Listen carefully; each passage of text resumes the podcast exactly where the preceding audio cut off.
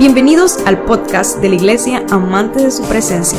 Sabemos que este mensaje será edificación a tu vida.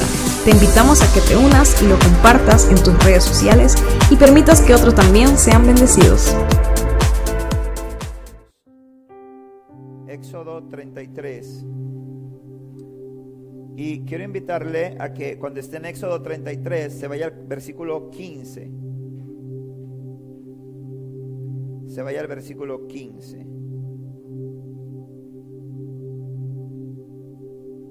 ¿Ya lo tiene? ¿Sí? Ok. Entonces, vamos a leerlo, lo que el Señor nos dice ahí en su palabra.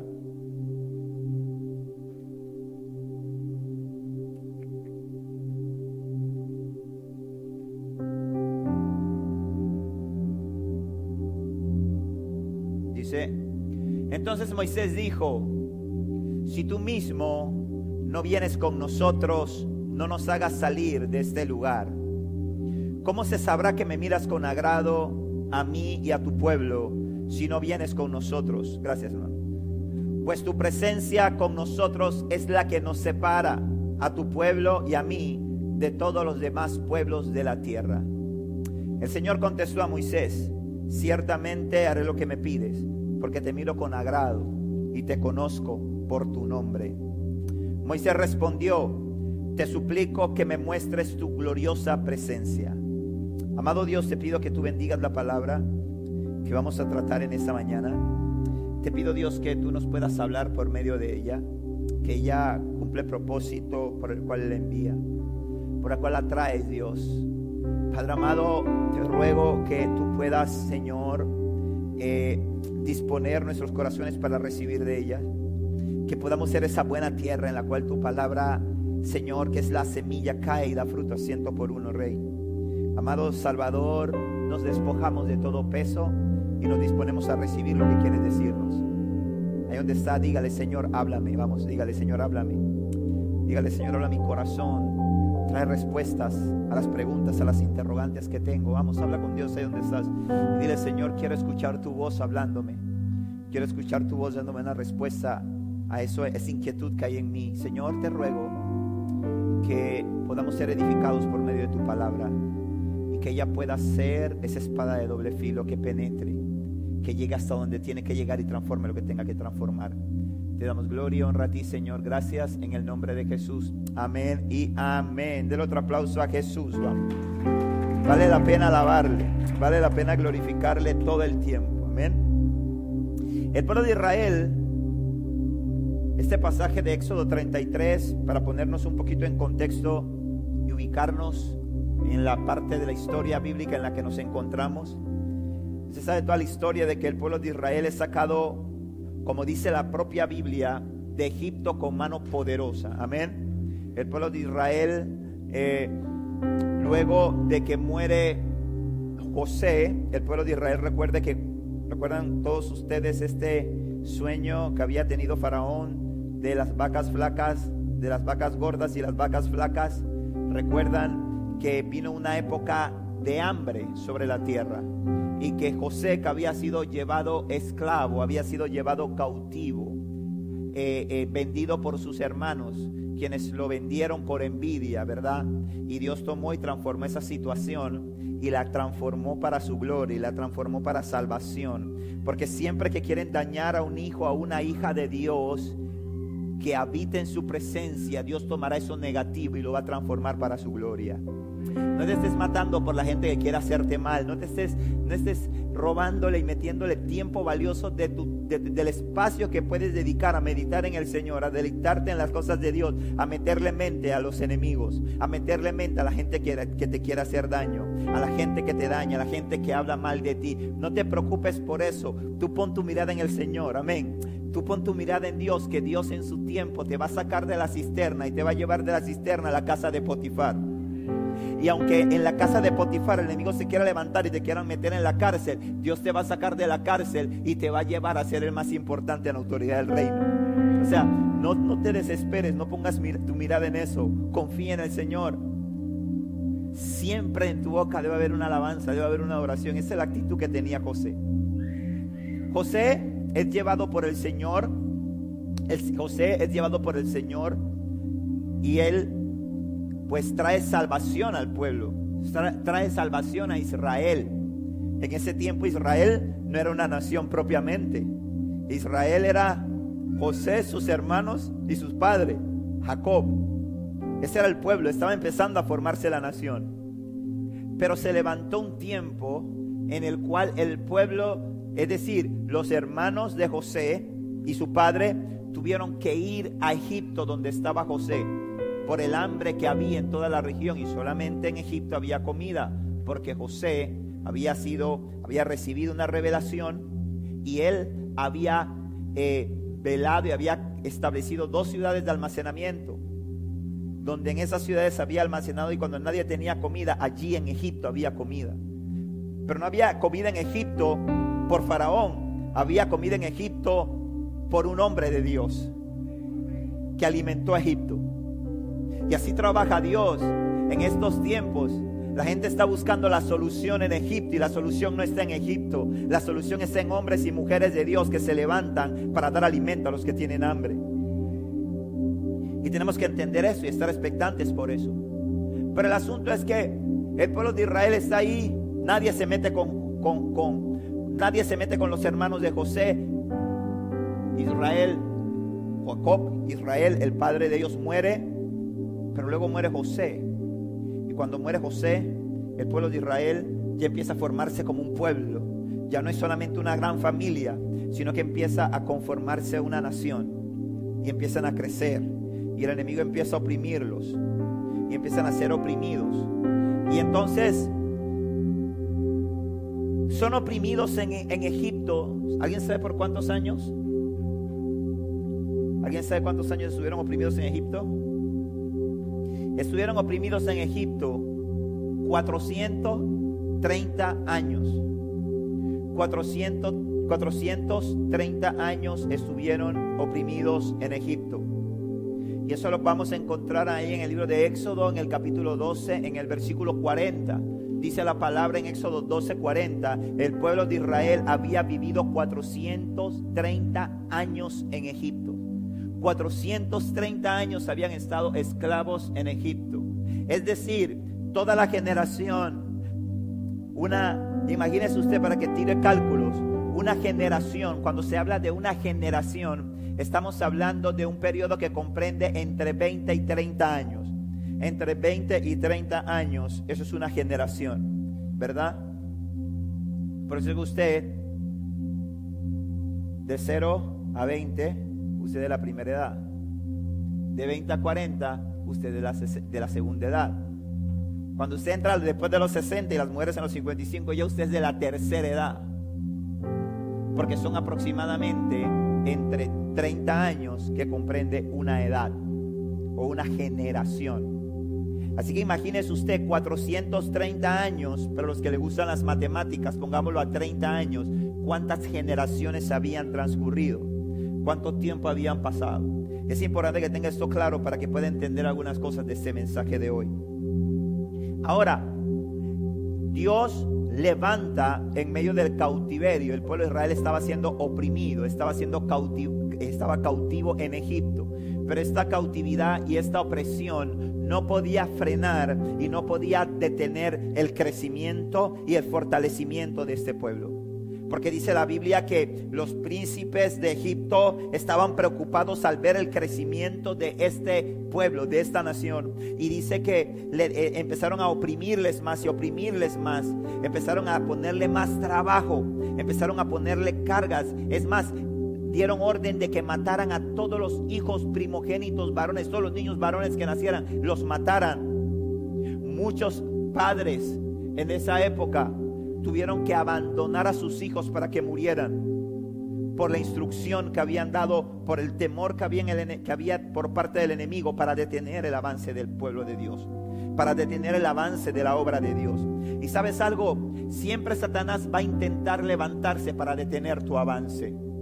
Satanás siempre va a intentar levantarse para detener el avance del pueblo de Dios. Y por eso es que nosotros como iglesia tenemos que estar hoy más alerta que nunca, porque el día del Señor está cerca. Porque la venida de Cristo está próxima. está próxima.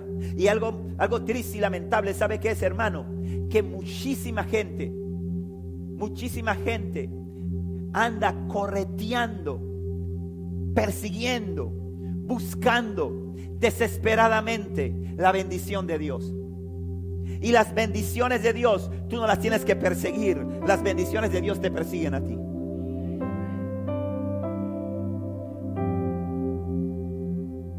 Las bendiciones de Dios te persiguen a ti. Y hay muchísima gente anhelando bendición. Y hay mucha gente que deja de venir a la iglesia, que deja de congregarse fielmente. ¿Por qué? Porque están buscando bendición, porque están anhelando bendición.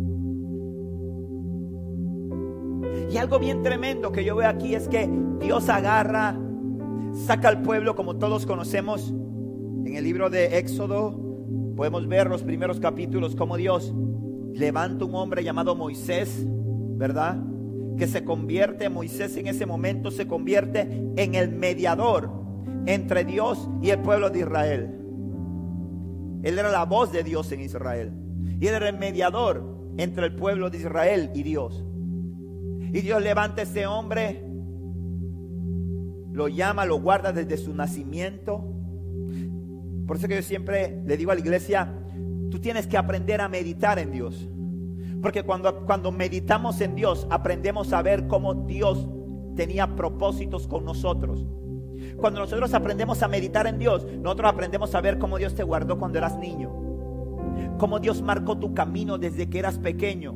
Y cuando vienes a Cristo entiendes muchas cosas que no entendías antes, que ocurrieron en tu infancia, que ocurrieron en tu adolescencia. Cuántas veces Dios te guardó, cuántas veces Dios te libró, cuántas veces Dios te estorbó, cuántas veces en ese momento en que atravesaste por un momento difícil tuviste una experiencia rara, sobrenatural, fuera de lo normal, y tú decías, no, en ese momento no lo entendías.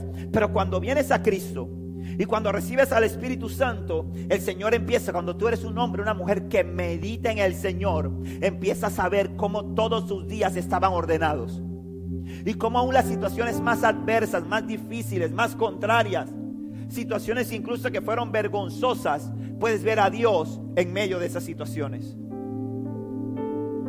Y ese hombre que se llama Moisés es levantado, es sacado luego de que se siente frustrado, fracasado, se había dado por vencido. Allá lo busca Dios, allá se le aparece una zarza, le hace un llamado, él acepta el llamado, deja las ovejas, deja lo que está haciendo y atiende el llamado de Dios.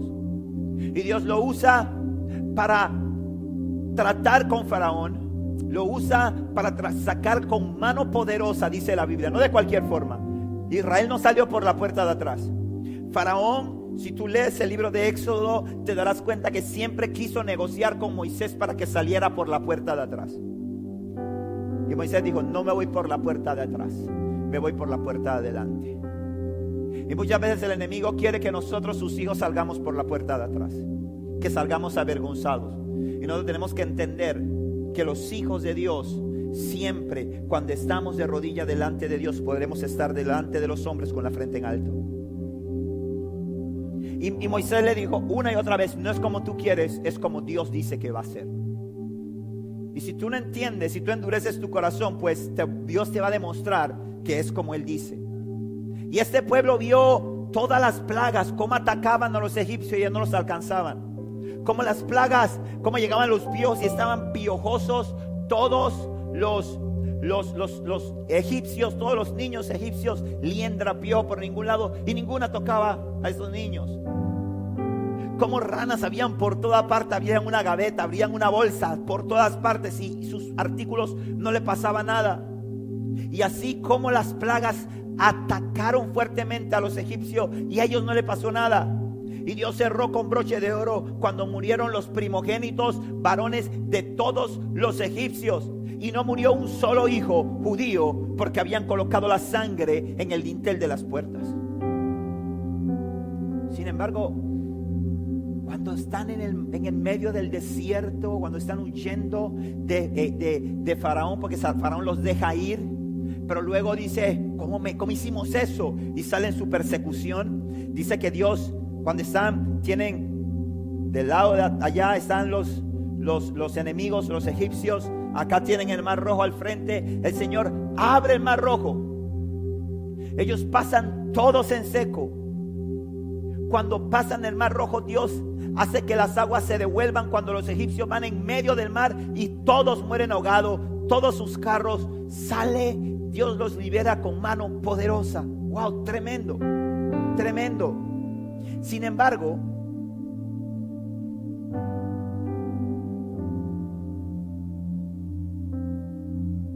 pese a todos estos prodigios, pese a todos estos milagros, pese a todas estas señales, el pueblo de Israel no había aprendido a desarrollar una relación con Dios.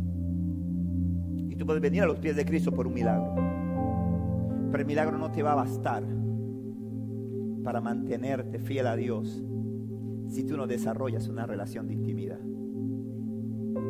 porque el efecto del milagro va a pasar. El milagro te va a sorprender. Cuando no has caminado, te va a sorprender hasta que aprendas a caminar. Cuando no has hablado, te va a sorprender hasta que aprendas a hablar. Pero luego ya aprendiste a hablar.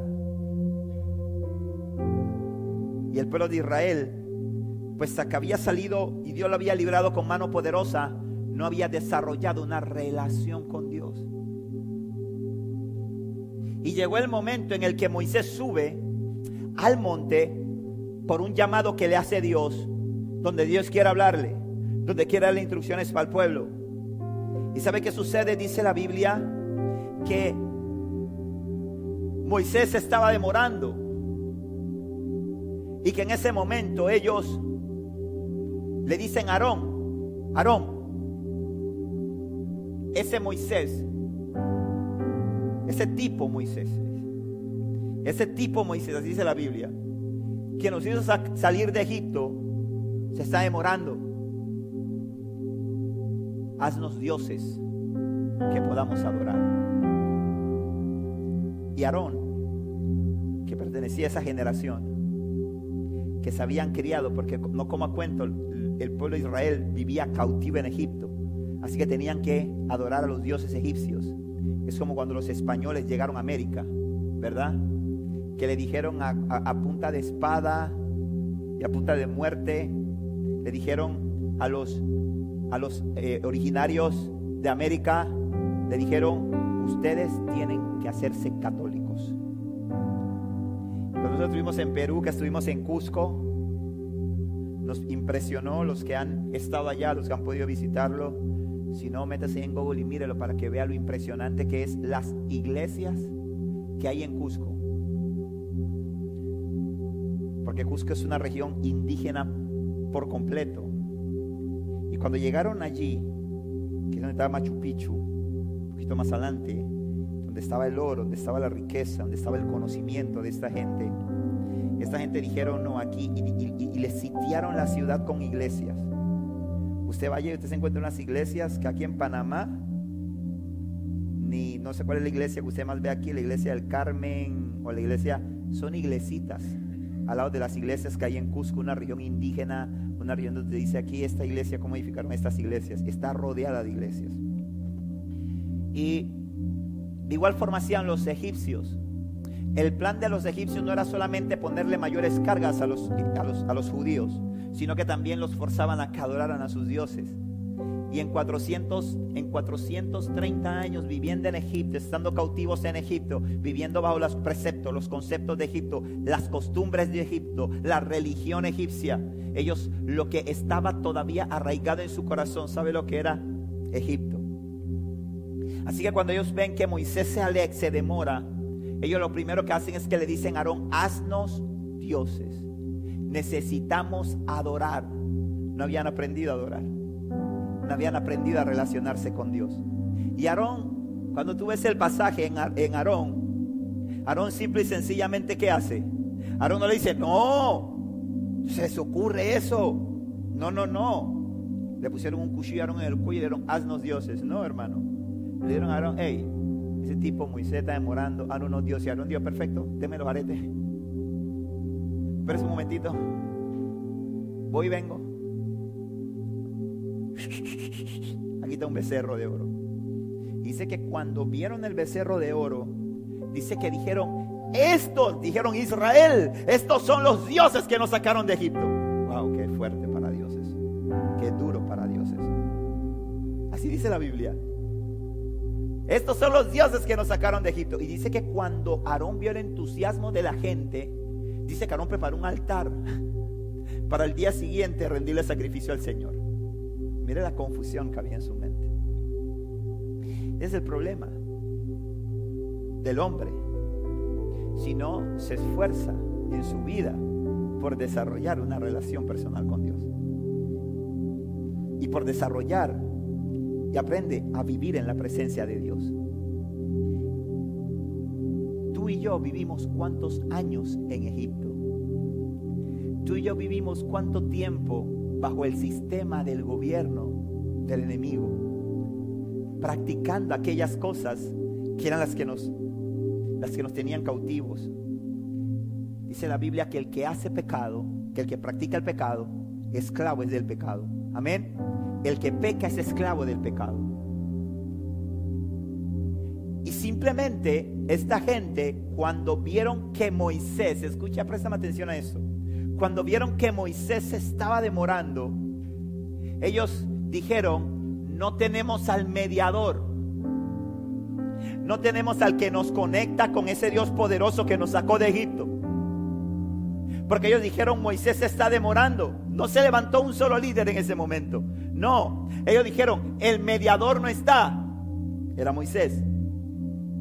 La representación de Dios aquí no está. Ese que habla con Dios no está. Entonces dijeron: créanos un Dios. Y Aarón va y crea un becerro. Ellos adoran, empiezan a adorar, dice que hicieron ofrendas quemadas, presentaron ofrendas de paz. Y dice que Dios estando con Moisés en el monte, le dice: desciende, porque ese pueblo se corrompió.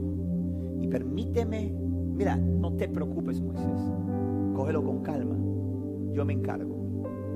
Te voy a dar un buen pueblo, déjame nada más acabarlos a todos y te hago un pueblo nuevo. Pero Moisés intercede por ellos. Moisés intercede por ellos. Eso es importante cuando uno es amigo de Dios. Cuando tú eres un hombre o una mujer que habita en la presencia de Dios, te vuelves amigo de Dios. Y cuando eres amigo de Dios, tocas el corazón del Padre a favor de muchos que merecen la muerte. Porque esa gente merecía morir. Y la única razón por la cual no los raeron en ese momento fue porque había un hombre que era amigo de Dios. Intercedió por ellos y Dios no los eliminó. Pero Dios le dijo algo a Moisés. Le dijo a Moisés lo siguiente. Le dijo: perfecto, ve con ellos. Yo te voy a enviar un ángel. Y todo lo que te dije y las tierras que te dije que iban a conquistar, los terrenos, todo eso, no te preocupes, Él les va a dar la victoria. Pero yo no voy a ir con ustedes, porque si no, en el camino los voy a destruir. En el camino los voy a acabar. Así que ve, no te preocupes, te va a ir bien, vas a ser exitoso. Tienes el sello de éxito, tienes la garantía de éxito, tienes la mejor recomendación. Yo voy a ir. Y Moisés sabía que estaba hablando con un Dios que no miente. Y estaba hablando con un Dios que no iba a engañarlo. Estaba hablando con un Dios que si le dijo, que si le decía: vas a conquistar, pues va a conquistar. Y aquí viene la conversación que él tiene con Moisés, la que leímos al principio. Y Moisés le dice en ese momento a Dios y le dice: si tú mismo no vienes con nosotros, no nos hagas salir de este lugar. ¿Cómo se sabrá que me miras con agrado a mí y a tu pueblo si no vienes con nosotros? Tremendo esto. Y aquí viene la pregunta. Aquí es donde surge la pregunta: ¿qué es lo que nosotros anhelamos? ¿Estamos anhelando su bendición o estamos anhelando su presencia? Eso marca una gran diferencia. Lamentablemente, estamos viviendo en un mundo en el que la gente está muy enfocada en la bendición, en que la gente está muy enfocada en las cosas que Dios le puede dar y no en Dios. Y no entendemos una cosa importante, y sabe cuál es, que desde el principio Dios quiere relacionarse con nosotros. Amén. Dios desde el principio quiere relacionarse con nosotros. El objetivo de poner al hombre sobre la tierra fue tener una relación con él. En el libro de Génesis, en el capítulo 3, en el versículo 8, lo muestra claramente. Cuando dice: cuando soplaba la brisa fresca de la tarde, el hombre y su esposa oyeron al Señor Dios caminando en el huerto, así que se escondieron del Señor entre los árboles. Entonces el Señor llamó al hombre: ¿dónde estás? ¿Quién estaba buscando a quién? ¿Quién estaba buscando a quién? Dios estaba buscando al hombre. Tú y yo estamos aquí porque Dios nos buscó. No porque tú lo buscaste, sino porque Dios te buscó. Donde tú estabas, te estabas escondiendo, porque el pecado nos hace escondernos. El pecado produce vergüenza. El pecado nos lleva a escondernos. ¿Y qué estaba haciendo él? El hombre, ¿qué estabas haciendo tú? ¿Qué estábamos haciendo nosotros? Escondiéndonos de Dios. Por eso es que nos rehusábamos a su palabra. Por eso es que nos resistíamos a su llamado. Por eso es que decíamos: no tengo tiempo, no estoy preparado, yo no creo en esto. Pero no era una, era huir de Dios, como lo hizo Adán y Eva. Estaban huyendo, estábamos huyendo de Dios. Pero ¿sabes qué? Dios amaba. Porque Dios le dijo, escúchame bien eso, Dios le dijo a Adán y le dijo a Eva: no coman de ese fruto, porque el día que lo comen se mueren. Ese día se mueren. Pero Dios los buscó. Dios sabía lo que había pasado. Dios sabía dónde ellos estaban, porque Dios todo lo sabe. Porque Dios no puede ser burlado. Porque nosotros no podemos engañar al Padre. Y Dios sabía qué habían hecho. Dios sabía dónde se estaban escondiendo. Pero Dios lo buscó. Igual que a ti, igual que a mí.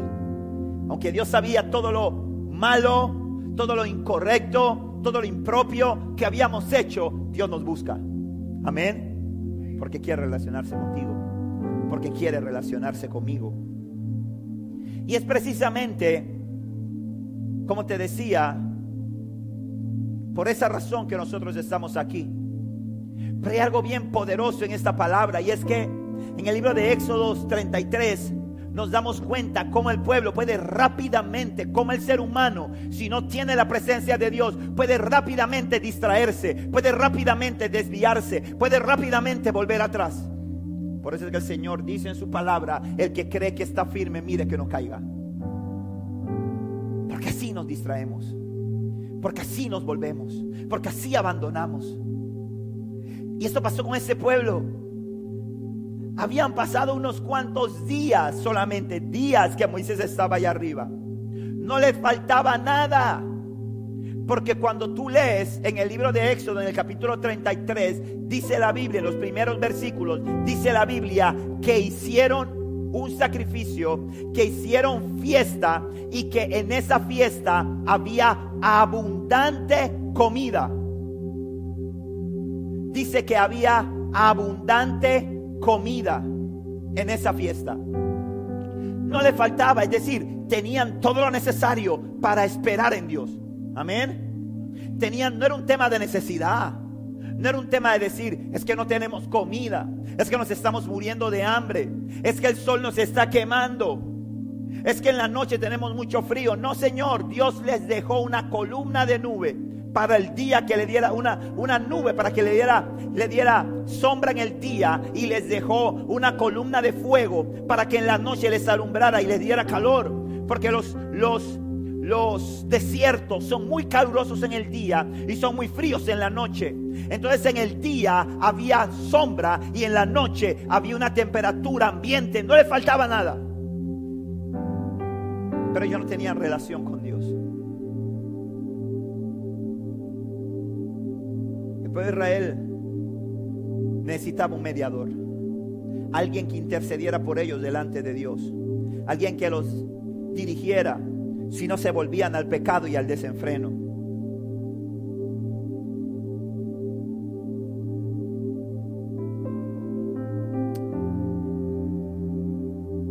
Dice la Biblia en el libro de Primera de Timoteo, capítulo 2, versículo 5: hay un solo mediador que puede reconciliar a la humanidad con Dios, y es el hombre Cristo Jesús. Él dio su vida para comprarle la libertad a todos. El pueblo de Israel necesitaba a Moisés, pero tú y yo necesitamos a Cristo. Pero necesitamos a Cristo presente en nuestra vida. La presencia de Dios, estar presente.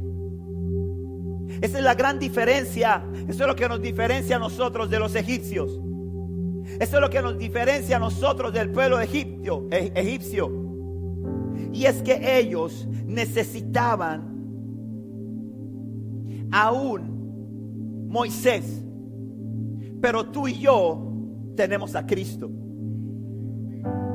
Dice la Biblia en el libro de Mateo, en el capítulo 27 del verso 50-51: entonces Jesús volvió a gritar y entregó su espíritu. En ese momento la cortina del santuario o el velo del templo se rasgó en dos, de arriba hacia abajo.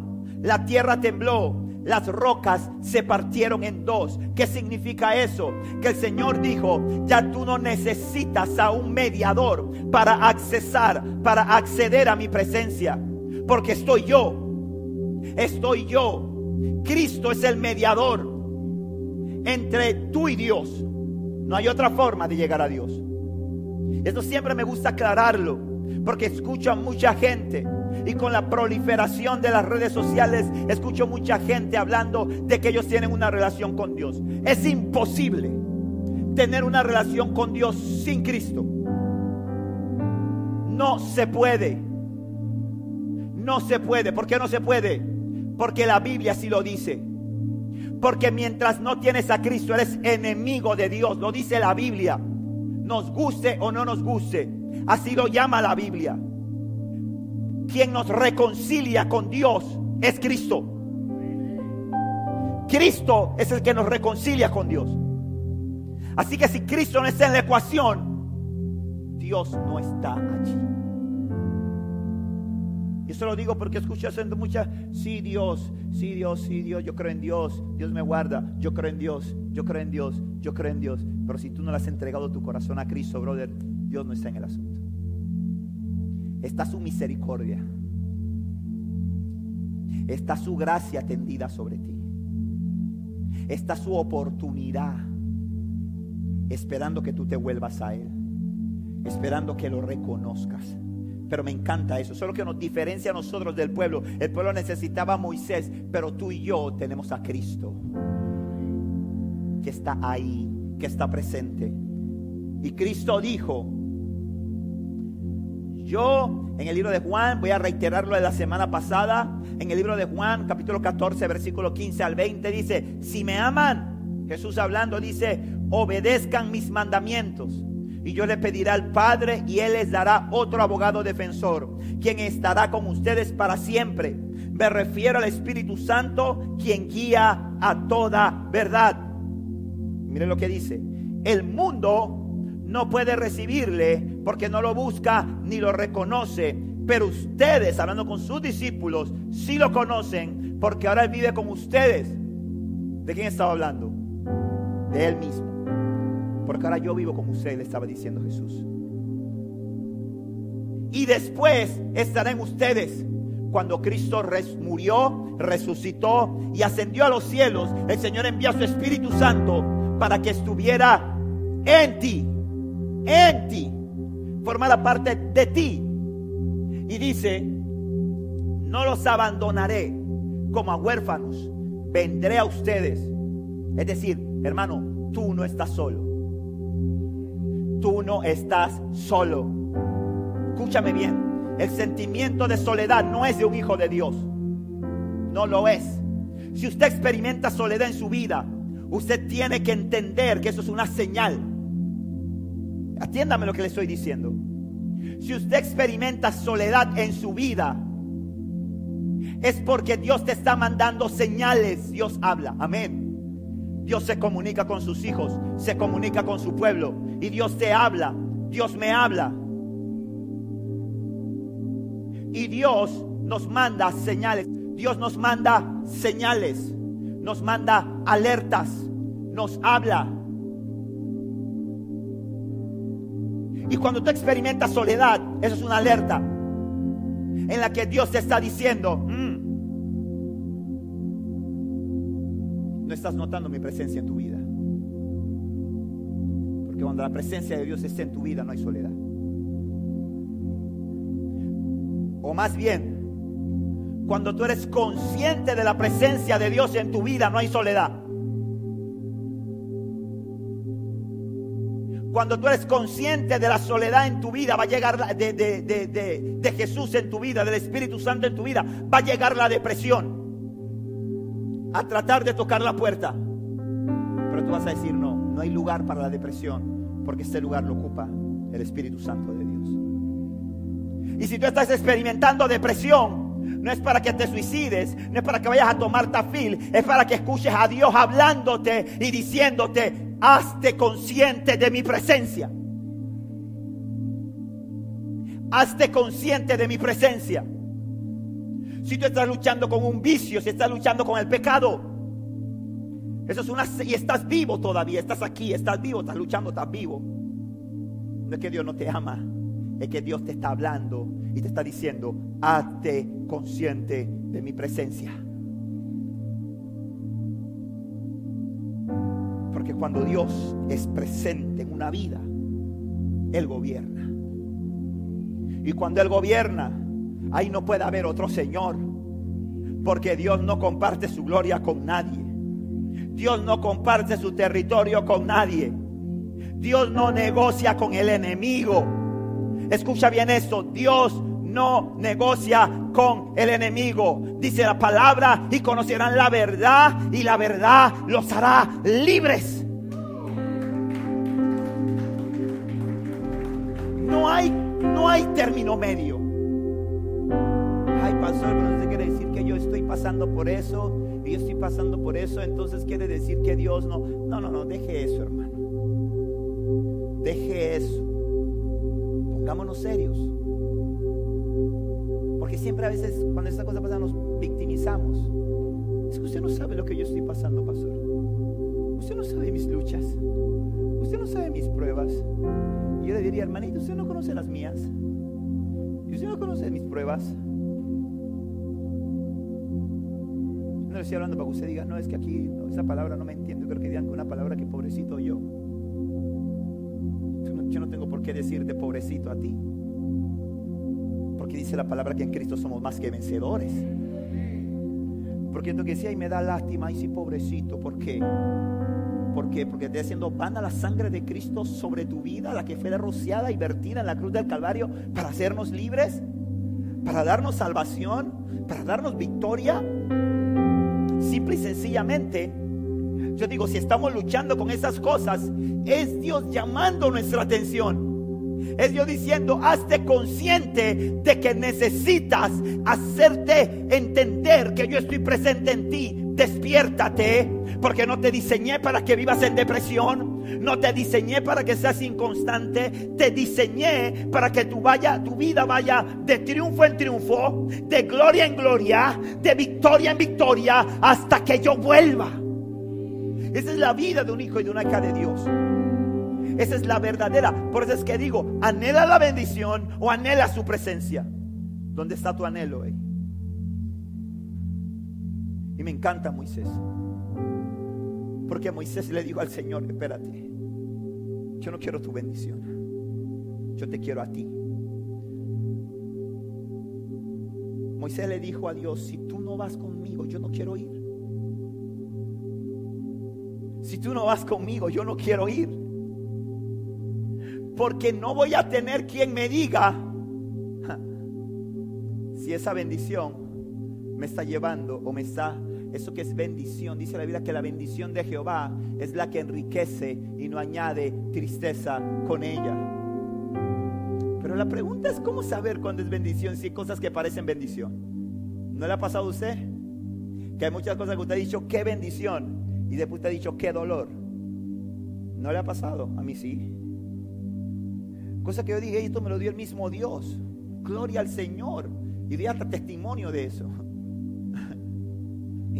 Y después digo, ay, ay, ay, esto no era de Dios. Y Moisés es lo que dijo. Porque Moisés le dice a Dios,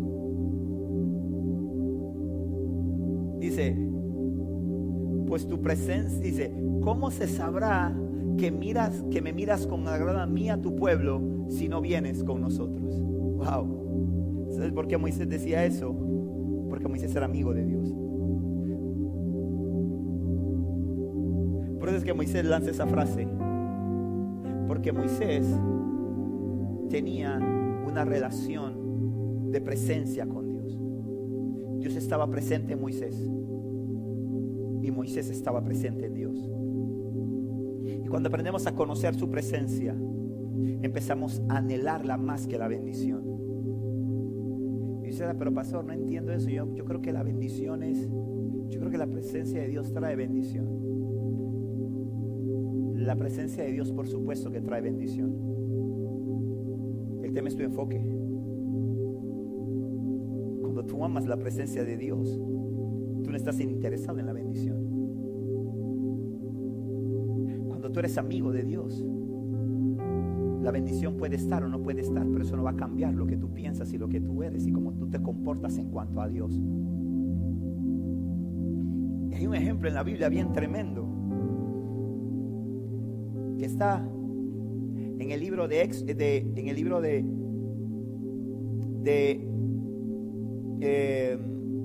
Samuel, en el libro de Primera de Samuel, en el capítulo 15. De versículo 24 al 30 dice: entonces Saúl le confesó a Samuel, es cierto, esto es cuando Dios le dice a Saúl: Saúl, ve contra ese pueblo, acábalos a todos, mátalos, no dejes nada. Y Saúl escucha al pueblo más que a Dios, ¿verdad? Y desobedece a lo que el Señor le dice. Y dice: entonces Saúl le confesó a Samuel, es cierto, he pecado, he desobedecido tus instrucciones y el mandato del Señor, porque tuve miedo del pueblo y por eso hice lo que ellos me pidieron. Pero ahora, por favor, perdona mi pecado y regresa conmigo para que pueda adorar al Señor.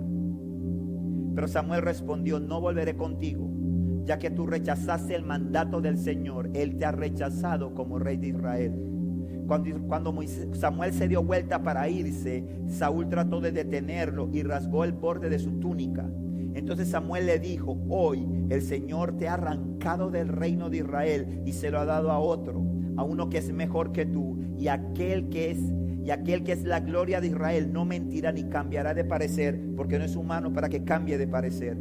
Entonces Saúl volvió a implorar: sé que he pecado, pero al menos te ruego que me honres ante los ancianos de mi pueblo y ante Israel al volver conmigo, para que adore al Señor tu Dios. Entonces Samuel por fin accedió y regresó con él, y Saúl adoró al Señor. Fuerte esto, pero te muestra dos caras, dos situaciones. Dios le dijo a Moisés: no voy a ir con ustedes, te voy a mandar un ángel y le voy a dar victoria, y no voy a ir con ustedes. Dios le dice a Saúl: fuiste desobediente, así que Dios te va a quitar. Pero Saúl, que anhelaba a Saúl, Saúl no anhelaba la presencia. Saúl no se postró delante de Dios y clamó por misericordia. No, Saúl quería y anhelaba la bendición. Y decía: no importa, Moisés, a mí me importa es lo que estar bien políticamente con la gente. Moisés, si los ancianos se enteran que tú viniste, tuvimos una victoria y no fuimos a adorar, eso les va a incomodar. No importa que ya yo esté desechado, ven conmigo para que adoremos a Dios juntos, para que podamos aparentar delante de la gente que todo está bien. No importa si ya fui desechado, lo que yo quiero es quedar bien delante de la gente. Hay mucha gente buscando el favor de los hombres y no el favor de Dios. Hay mucha gente queriendo agradar a los hombres y no queriendo agradar a Dios. Y lo que hizo Saúl estaba mal hecho. Saúl desobedeció al hombre de Dios que le dio el consejo de parte de Dios. Hizo las cosas como a él mejor le parecía. Es un tema y un problema serio que hay hoy en día con las iglesias. Las iglesias están llenas, no aquí en otras, llenas de gente que viene a la iglesia pero que no están dispuestas a someterse a lo que pueda decir el hombre de Dios. Y yo siempre le digo, si usted va a una iglesia, sométase. Y si usted no está de acuerdo con ese pastor, váyase. Pero busque una donde usted se vaya a someter. Busque una donde usted se vaya a someter a la voz de Dios a través de ese hombre. Si usted va a una iglesia en la que usted considera que esa no es la voz de Dios, váyase. Se lo digo de verdad. Yo no creo que nadie se vaya de aquí. Pero yo no tengo que, aquí no se tiene que hacer lo que yo quiero. Se tiene que hacer lo que es mejor para usted. Saúl le habló Dios a través del hombre de Dios. Y Saúl desobedeció a lo que le dijo el hombre de Dios. Y hay gente que piensa que no, yo no le tengo que hacer caso al pastor, yo no le tengo que hacer caso al líder, yo le tengo que hacer caso a Dios. Hey brother, no, porque Dios a mí también me habla. Claro hermano, si yo siendo los más grandes defensores de eso. Por eso es razón que nada más hay un culto de iglesia domingo aquí. Por eso yo no tengo que hacer un culto viernes, no tengo que hacer un culto miércoles. Esa es la opinión y el parecer que el Señor ha puesto en mi esposa y en mí, en esta iglesia. Por eso que usted viene culo domingos. Yo no culto miércoles y viernes. ¿Sabe por qué? Porque no queremos crear una iglesia codependiente que necesite venir a todos los cultos, porque si no, usted tiene que desarrollar su relación con Dios. Y Dios le quiere hablar y tiene cosas que decir a usted y usted tiene que escucharlo. Pero hay gente que simple y sencillamente no quieren escuchar la voz de Dios a través del hombre de Dios que Dios tiene en un lugar. Esto queda la palabra. Y esto pasó con Saúl. Y Saúl al final dice, sí, reconozco que pequé. Y Saúl nunca se arrepintió. Saúl nunca clamó por misericordia a Dios, porque dice la Biblia que el que confiesa su pecado y se aparta de él alcanzará misericordia. Amén. Los brazos de Dios estaban abiertos para Saúl. Estaban abiertos para reconciliarse con Saúl, para darle una oportunidad a Saúl. Porque Dios es un Dios de misericordia, porque Dios es un Dios bueno, porque es un Dios bondadoso, es un Dios que te ama, que me ama, que está dispuesto a perdonarnos. Pero muchas veces estamos más interesados en el favor de los hombres y no somos conscientes de la presencia de Dios en nuestra vida. Y Dios está buscando en este tiempo es levantar a una iglesia que ame su presencia, que se enfoque en su presencia, que entienda eso, que cada momento de su vida esté meditando, que esté conversando con Dios. Hace tiempo yo daba una enseñanza, una prédica un domingo, y yo decía, ¿con quién es la persona con la que más tú hablas? ¿Te acuerdas, Felipe? Aristides, ¿te acuerdas? Decía, ¿quién es la persona con la que más tú hablas? Y Aristides decía con Lisbeth. Ese que tú hablas, tú no hablas más con Lisbeth, tú hablas más contigo. Aristides habla más con Aristides. Uno anda todo el día hablando con uno, ¿o no? Porque yo soy el único loco y yo me he engañado toda mi vida. No, uno está en el carro, no va hablando. Pero tenemos que trasladar esas conversaciones, porque así es como aprendes a anhelar la presencia. Cuando entiendes y cuando te disciplinas en entender que tus conversaciones, tu mayor conversación tiene que ser con Dios. Tu plática diaria en cada momento tiene que ser con Dios. Porque cuando ellos se llama, ¿sabe cómo se llama eso? Eso se llama meditar en Él. Meditar en Él. ¿Cómo se llama cuando estás pensando en tus problemas? ¿Cómo se llama? Cuando te pones a pensar en tus problemas y a pensar cómo lo vas a resolver, ¿cómo se llama eso? ¿Ah? Preocupación. ¿Verdad? Preocupación. Entonces cuando tú estás pensando en Dios y estás hablando con Dios y compartiéndole eso que Oriana habla con Oriana, sino que eso que Oriana habla con Oriana lo habla con Dios. Eso se llama meditación, porque llevas todas tus cargas al Señor. Una cosa es orar en tu cuarto, en tu recámara, tu tiempo de oración con Dios, pero eso es un fragmento de tu día, eso es un momentito de tu día. Porque aquí, ¿cuánto es el más mero que más ora aquí? ¿Cuánto tiempo ora? ¿Cuánto tiempo se mete en su cuarto, cierra su puerta? ¿Cuánto le está haciendo? 3 horas, 2 horas, 1 hora. Dice, no, pastor, yo nunca he llegado a la hora. Lo mío son 15 minutos, 10 minutos. Misericordia. ¿Cuántos minutos tiene tu día? Entonces, tu mente, ¿en qué se ocupa el resto del día? Por eso es que el Señor dice que hay que meditar en la palabra al ir, al entrar, al salir, al ir y al venir. Hay que pensar en Dios, hay que estar presente, se llama meditación, todo el día, tener a Dios en tu mente, en todo lo que hagas. Estás manejando, estás hablando con Dios, estás glorificando con Dios, estás cocinando, estás ahí pensando en Dios, estás dándole gloria a Dios, estás conectándote con Él. De esa forma vas a anhelar tu presencia, de esa forma las bendiciones vendrán y tú ni cuenta te darás de que estás siendo tan bendecido, porque simple y sencillamente las bendiciones están en segundo plano en tu vida, porque lo que ocupa el primer plano en tu vida es la presencia de Dios. Por eso es que Moisés se bloqueó cuando Dios le dijo: no voy a ir contigo. Moisés no escuchó más nada de lo demás. Si tú lees el capítulo 33 y te lees los versículos anteriores, te vas a dar cuenta que la respuesta de Moisés está disociada a lo que dijo Dios.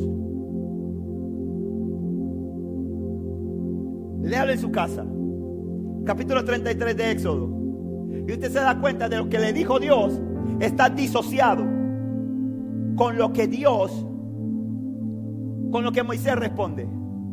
Porque Dios le dijo a Moisés: Moisés, yo no voy a ir, pero vas a tener victoria. Yo no voy a ir, pero te va a mandar un ángel que te va a dar la victoria, y vas a conquistar a los enemigos, y vas a hacer todo esto. Pero mira lo que Moisés le contesta. Moisés le dice a él, le dice: si tú no vienes, si tú mismo no vienes, no quiero ángel, ¿cómo con nosotros no nos hagas salir de ese lugar? ¿Cómo sabrá que me miras con agrado a mí, a tu pueblo, si no vienes con nosotros? Él dijo: ¿qué tú dijiste que no viene? Yo no quiero escuchar la parte de la victoria. Hay mucha gente que dice: no importa la presencia, me interesa la bendición. Y la bendición, hermano, mira, los engaños del diablo saben vestirse de bendición. Yo me acuerdo de una película que vieron hace tiempo que se llamaba El diablo viste a la moda. Yo sé que usted no la vio. Se llama El diablo viste a la moda. Y el diablo se sabe vestir de bendición. Las distracciones de este mundo se saben vestir de bendición. Pero cuando tú tienes clara la presencia de Dios en tu vida, cuando tú escuchas "no voy contigo", te bloqueas. No quiero escuchar más, no quiero saber de más nada. Cuando tú eres consciente, Anderson, en tu vida todos los días, cuando vas en esa moto, cuando vas a hacer un delivery, cuando recoges el paquete y cuando lo vas a llevar, tú vas consciente, tú vas hablando con Dios, tú vas meditando en Dios. Tú ni cuenta te das cuando las bendiciones se van llegando, y si las bendiciones se van, tú te sientes pleno. Si tú estás sano, te sientes pleno. Si estás enfermo, te sientes pleno. Si tienes recursos, te sientes pleno. Si estás que no tienes en la paila para comer ese día, te sientes pleno, porque tienes a Dios, y cuando tienes a Dios lo tienes todo. Es decir, disfrutas de las bendiciones cuando llegan, pero cuando no están sigues disfrutando de la vida. Cuando no están sigues gozando, te sigues sonriendo. La gente no sabe cuando estás pasando por prueba. ¿Por qué? Porque tú estás con una continua, porque quien llena tu vida de gozo y de alegría, de paz, es el Señor, es su presencia, que prometió estar contigo todos los días. Iglesia, termino con esto. Si fuéramos conscientes, si tuviéramos de verdad la conciencia de que Dios dijo lo que es decir, Dios decirte: estoy contigo todos los días. Estoy contigo en cada pensamiento. Estoy contigo en cada decisión. Estoy contigo en cada situación. Estoy contigo cuando te acuestas y estoy contigo cuando te levantas. Estoy contigo cuando vienes al culto y estoy contigo cuando vas al baño. Estoy contigo cuando vas al trabajo. Estoy contigo cuando estás solo en tu cuarto. Si tuviéramos conciencia de eso, hermano, entenderíamos que no importa quién esté, quién no esté, que yo tenga, que no tenga, si te tengo a ti no me falta nada.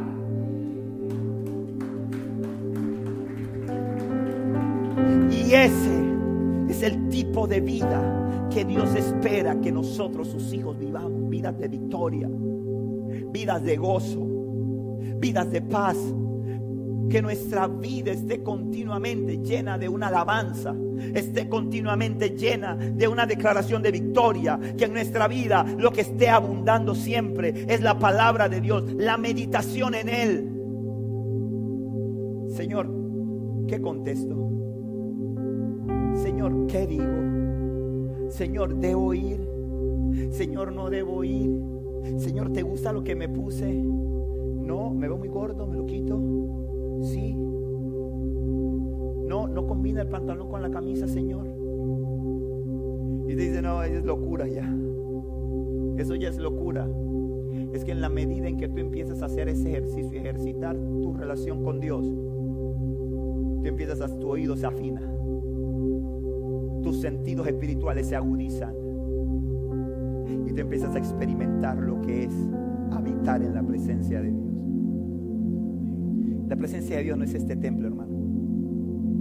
La presencia de Dios no es lo que experimentamos cuando estas chicas y estos chicos, que le doy gloria a Dios porque cada día se esfuerzan más, porque lo hacen cada día mejor para Dios, tocan una canción. Eso no es la presencia de Dios. Eso es una manifestación de la gloria de Dios que el Señor trae cuando sus hijos se reúnen. La presencia de Dios no es cuando te pones una canción y escuchas una canción que te hace llorar. La presencia de Dios no es cuando tú pones cuando tú estás en tu cuarto y empiezas a orar y desciende una presencia hermosa. Eso es una manifestación de la gloria de Dios. La presencia de Dios está contigo aunque tú no la sientas, aunque tú no la experimentas.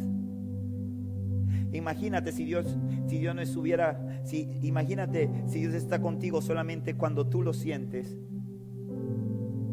Si fuera de esa forma. Y si la relación, decíamos la semana pasada, que la relación de amor con Dios es recíproca, ¿verdad?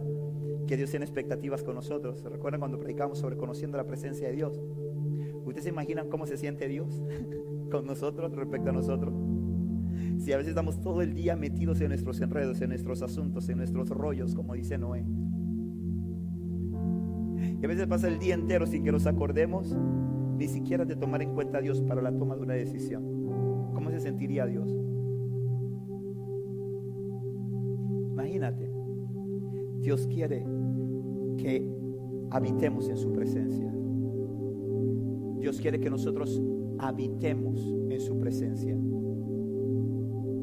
Que seamos conscientes, iglesia. Si hay algo que este mes de agosto, este no era el mes que correspondía. Nosotros tenemos el calendario, el equipo de liderazgo tenemos el calendario como un tema por mes. Y este mes ese no era el tema. Este fue el tema que el Espíritu Santo trajo última hora y nos dio. Cambia el tema. Y vamos a hablar en agosto del mes. Vamos a hablar de la presencia de Dios. Porque estamos viviendo tiempos en los que solamente, hermano, la presencia de Dios nos va a sostener. En el que solamente la presencia de Dios nos va a guiar. Hermano, tenemos que esforzarnos, hacer lo que sea necesario por hacernos conscientes de su presencia en nuestra vida. Yo estoy leyendo un libro nuevamente con algunos chicos y vi ahí, capturé ahí una idea que no había prestado la vez pasada a tiempo y dije, me voy a asegurar. Y puse mi alarma todas las semanas, cada 2 horas. Cada 2 horas, menos el único momento que no la puse es entre 11 a 5 de la mañana. Pero de ahí cada 2 horas puse una alarma que me recuerde hablar con Dios en el momento donde estoy haciendo lo que está haciendo. que me recuerde glorificar a Dios, que me recuerde exaltar a Dios. ¿Sabe por qué, hermano? Dice, ay pastor, pero usted no lo hace. Es que Satanás anda como león rugiente buscando a quien devorar, y yo me estoy asegurando de que cuando pase por mi casa, a este cuerpecito que está aquí no lo encuentre, porque dice la Biblia que cree que está firme, mire que no caiga. Y yo puse la alarma porque digo, yo tengo que ser consciente de la presencia de Dios, porque yo necesito sentidos agudizados para este tiempo en el que hay tanto engaño y tanta mentira, y la única forma es cuando yo escucho a Dios. Eso es lo que me va a hacer a mí dejar de anhelar las bendiciones y anhelar su presencia, como lo hizo Moisés. Moisés dijo, si tu presencia conmigo no va, como dice esa canción que cantaron por aquí la semana pasada, yo no voy a ningún lugar, no quiero llegar, no voy a llegar. Si tu presencia no va conmigo, no me mandes. Si tu presencia no va conmigo, no me lleves. Si tu presencia no va conmigo, no quiero ir. No me importa que me mandes a Gabriel, que me mandes a Miguel, que me mandes a toda la banda de ángeles. No, si tu presencia no va conmigo, no quiero ir, porque lo único que me separa, que me distancia, que me diferencia a mí del resto de los pueblos, es tu presencia. Hey, bro, tú y yo no somos mejor que los que están allá afuera sin Cristo, ¿eh? No creas que tú eres mejor. Lo que pasa es que así somos los seres humanos, que rápidamente empezamos a sentirnos superiores a los demás. Y miramos a la gente que toma, y miramos a la gente que fuma, y miramos a la gente que es infiel a su esposa, y miramos a los demás y nos sentimos superiores a ellos. Mire ese impío, mire ese pecador, mire ese mundano, que mundanote, que no sé qué, que no sé cuánto. Hermano, lo único que te hace diferente a ti es la presencia de Dios en tu vida. Y si tú no eres consciente de ella, un día el enemigo va a enviar a 7 peores que van a venir, y cuando cuenta no te has dado, no estás aquí.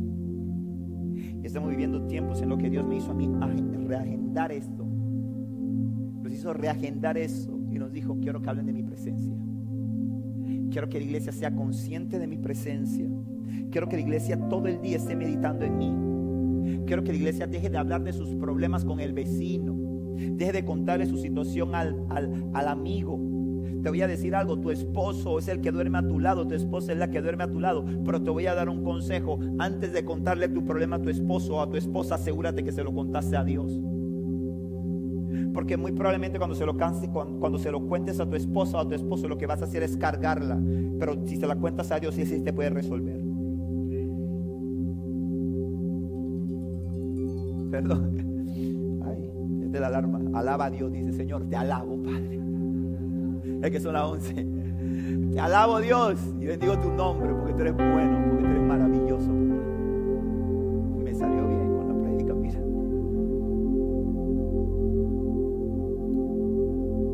Dios te anhela, iglesia. Dios te anhela. La vida de victoria no es la vida del sistema que el sistema de este mundo enseña. La vida de victoria está en la presencia de Dios. El rey David decía, como el siervo brama por la corriente de las aguas, así clama por ti, oh Dios, el alma mía. Mi alma tiene sed de ti, del Dios vivo.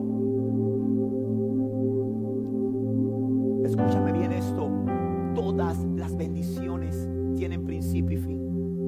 Todas las bendiciones tienen principio y fin. Dios es eterno.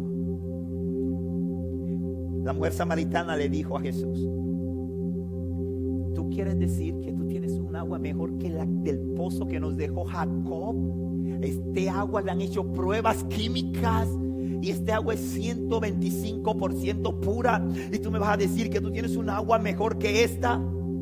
Y ya le contestó Jesús. Jesús le dijo, tú te llevas ese cántaro y mañana tienes que venir a buscar agua de nuevo, pero si me tienes a mí, yo en tu interior soy una fuente de vida, y más nunca vas a tener que venir a secar agua aquí.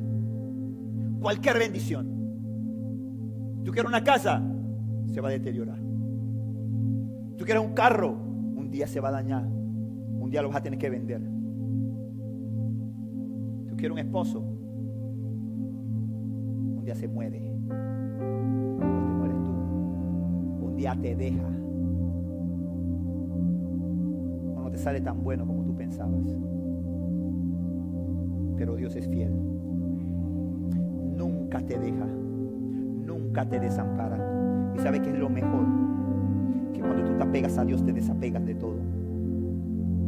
Aprendes a disfrutar del momento, de las cosas y de las añadiduras que dice el Señor. Añadidura la llama Él. Mas buscad primeramente el reino de Dios y su justicia, y todo lo demás vendrá por añadidura. Iglesia, el Señor quiere una iglesia que ame su presencia. Dios te puede dar todas las cosas materiales, pero todas son perecederas, todas sin excepción de una sola. Pero su presencia, esa persevera hasta el fin.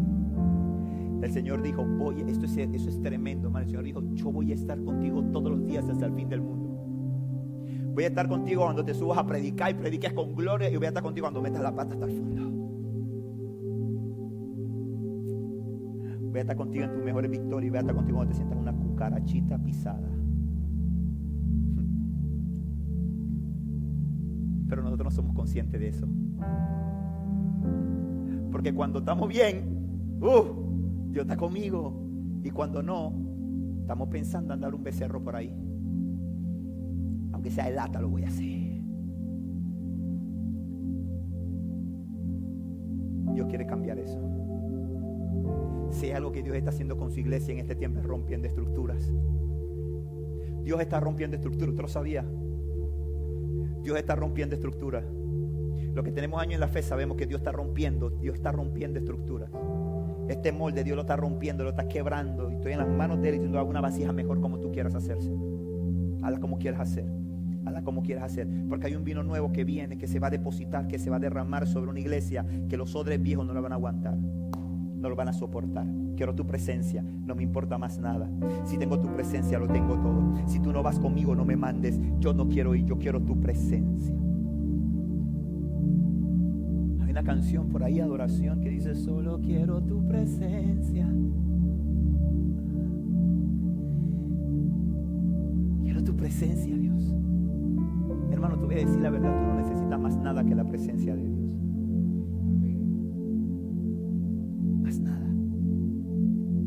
La presencia de Dios te hace ver la vida a colores, no en blanco y negro. La presencia de Dios te enseña a ser agradecido en todo, porque nos cuesta ser agradecidos en todo, como dice la palabra. ¿Sí o no? Esa palabra cuesta. Yo no sé usted, a mí me cuesta. Yo no sé, dirá, yo creo que usted quiere reemplazarlo, pastor, porque a usted le cuesta muchas cosas que a mí no. Tenemos que un pastor que no le cuesten tantas cosas como usted. Pero si agradecido en todo, no le cuesta, hermano. Gracias, Señor, porque se me dañó el carro. Dios, gracias, Padre, gracias. Gracias, Miguel, me dice cuánto es la cuenta. Gracias, Señor, gracias, Señor. Gracias, Señor, porque me duele la cintura bastante, Dios, pero gracias, Señor. Te doy gloria, glorifico tu nombre, este dolor, Dios. Te agradezco por este dolor, Dios. Te agradezco por este dolor. Eso es lo que está diciendo Dios, dale gracias a Dios en todo. Uy, no puedo pagar el cable, Señor, gloria a Dios. Gracias, Padre, medita en tu palabra, Señor. Sí, cuando nos hacemos espirituales, ¿no? Dice, Señor, yo sé que tú querías que yo meditara en tu palabra y por eso me cortaron el cable. Dios, gracias a Dios, es verdad, voy a abrir la Biblia. El Señor dice, da gracias a Dios en todo. Dice, Señor, dale gracias a Dios en todo. Eso lo dice, no lo digo yo, lo digo el Señor. Pero ¿sabes cuándo viene eso, hermano? Cuando tú tienes una relación, cuando tienes una relación de presencia. Cuando tienes una relación de presencia, tú sabes que Dios nunca te va a quitar algo para darte algo malo. Siempre cuando te quita algo es porque viene algo mejor. Siempre cuando algo te detiene es porque hay algo mejor que se está preparando. Cuando se te plateó la llanta, Dios te estaba guardando, porque el enemigo había preparado un accidente para ti. Ese accidente era para que tú murieras ahí. Ese accidente era para ti. Pero cuando tú saliste y lo quisiste arrancar y no podía arrancar, era que el Señor estaba guardándote. El Señor mandó a su ángel y dice, descomponle el carro, porque el plan de Satanás no se va a cumplir sobre su vida, porque yo tengo un plan mejor para él, tengo un propósito mejor para él. Eso es habitar en su presencia. Y te voy a decir la verdad, yo todavía estoy vivito, porque cuando se me daña el carro y arranca, digo, Miguel, dejé el carro en el 99 porque no arranca. Cuando voy caminando, el Señor me habla, me dice, entonces, ¿qué estás predicando? Gracias, Señor.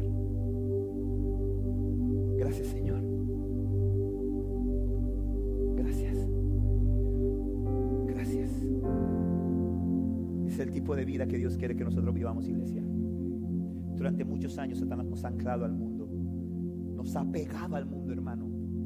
Pero hay una gloria que se está derramando sobre su iglesia, en la que Dios está rompiendo cadenas, Dios está rompiendo anclas, y Dios está poniendo a gente a subir nivel, a llegar a niveles en los cuales diga: hey, todo esto se queda, pero quiero estar cerca de ti, Señor. Yo quiero estar cerca de todo, yo quiero estar cerca de ti. Si lo tengo, gloria, si no lo tengo, gloria.